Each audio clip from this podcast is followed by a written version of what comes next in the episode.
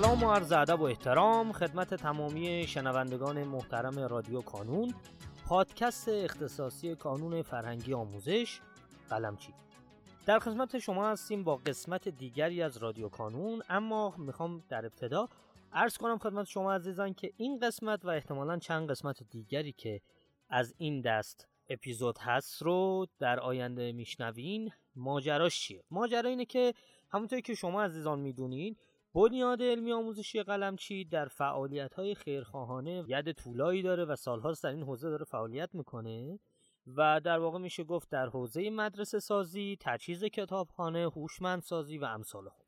حالا بعد از یکی دو سه سال که به خاطر کرونا و ماجراهاش یک سری جلسات بین خیرین برگزار نمی‌شد امسال بعد از چند سال این جلسه برگزار شد و در واقع یک دور همی برای خیرین برگزار شد. در حاشیه این مراسم ما سعی کردیم که با ایجاد یک فضایی بتونیم گفتگویی داشته باشیم با نماینده های مختلف بنیاد علمی آموزشی قلمچی در شهرهای مختلف که به نوعی در این فرایند کارهای خیر شرکت کرده بودند. پیشا پیش از اینکه خب در واقع ما کیفیت صدامون کیفیت استدیویی نیست از شما عذرخواهی می‌کنم.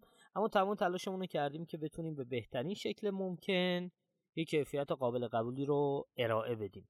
و از شما دعوت می‌کنم که این قسمت و قسمت هایی از این دست رو که مربوط هست به مراسم و حاشیه در واقع مراسم قیدین فعال در بنیاد علمی آموزشی قلمچی گوش بدین و سپاس گذارم از شما.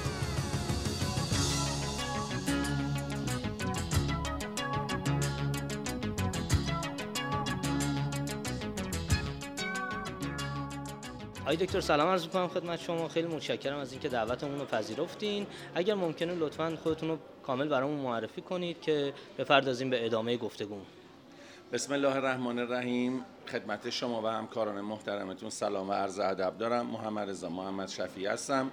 نماینده کانون قلمچی در اصفهان واحد پسران. از سال 1375 تا کنون نماینده کانون هستم در شهر اصفهان. خیلی خوشبختم از آشناییتون آقای دکتر.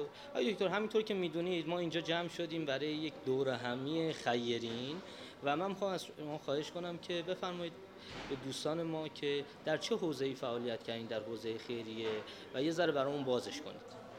بله خب می‌دونید که کانون قلمچی سردم داره فعالیت های خیریه در مواقع مختلفه. تو کتابخونه سازی تو مدرسه سازی تجهیز مدارس اهدای کتاب و در به حساب مواردی که پیش میاد برای انجام ساخت مدرسه در مناطقی که بیشتر مورد زلزله سیل واقع میشه بنده و همسرم خانم محسا صالحیان در مدرسه سازی و در تجهیز کتابخونه اهدای کتاب ساخته یک کتابخونه و مسائل جنبی که باید کمک بکنیم انجام دادیم.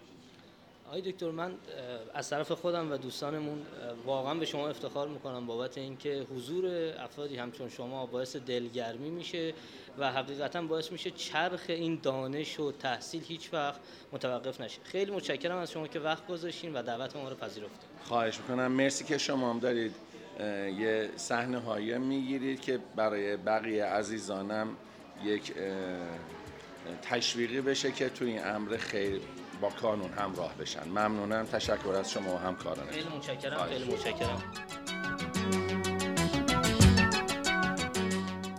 در پایان امیدوارم مسیری که آغاز کرده ایم بتونه نقشی هرچند کوچک در موفقیت دانش آموزان عزیزمون داشته باشه و همچنین تشکر می‌کنم از تمامی کسانی که ما رو در تولید هرچه بهتر این پادکست یاری می‌کنن.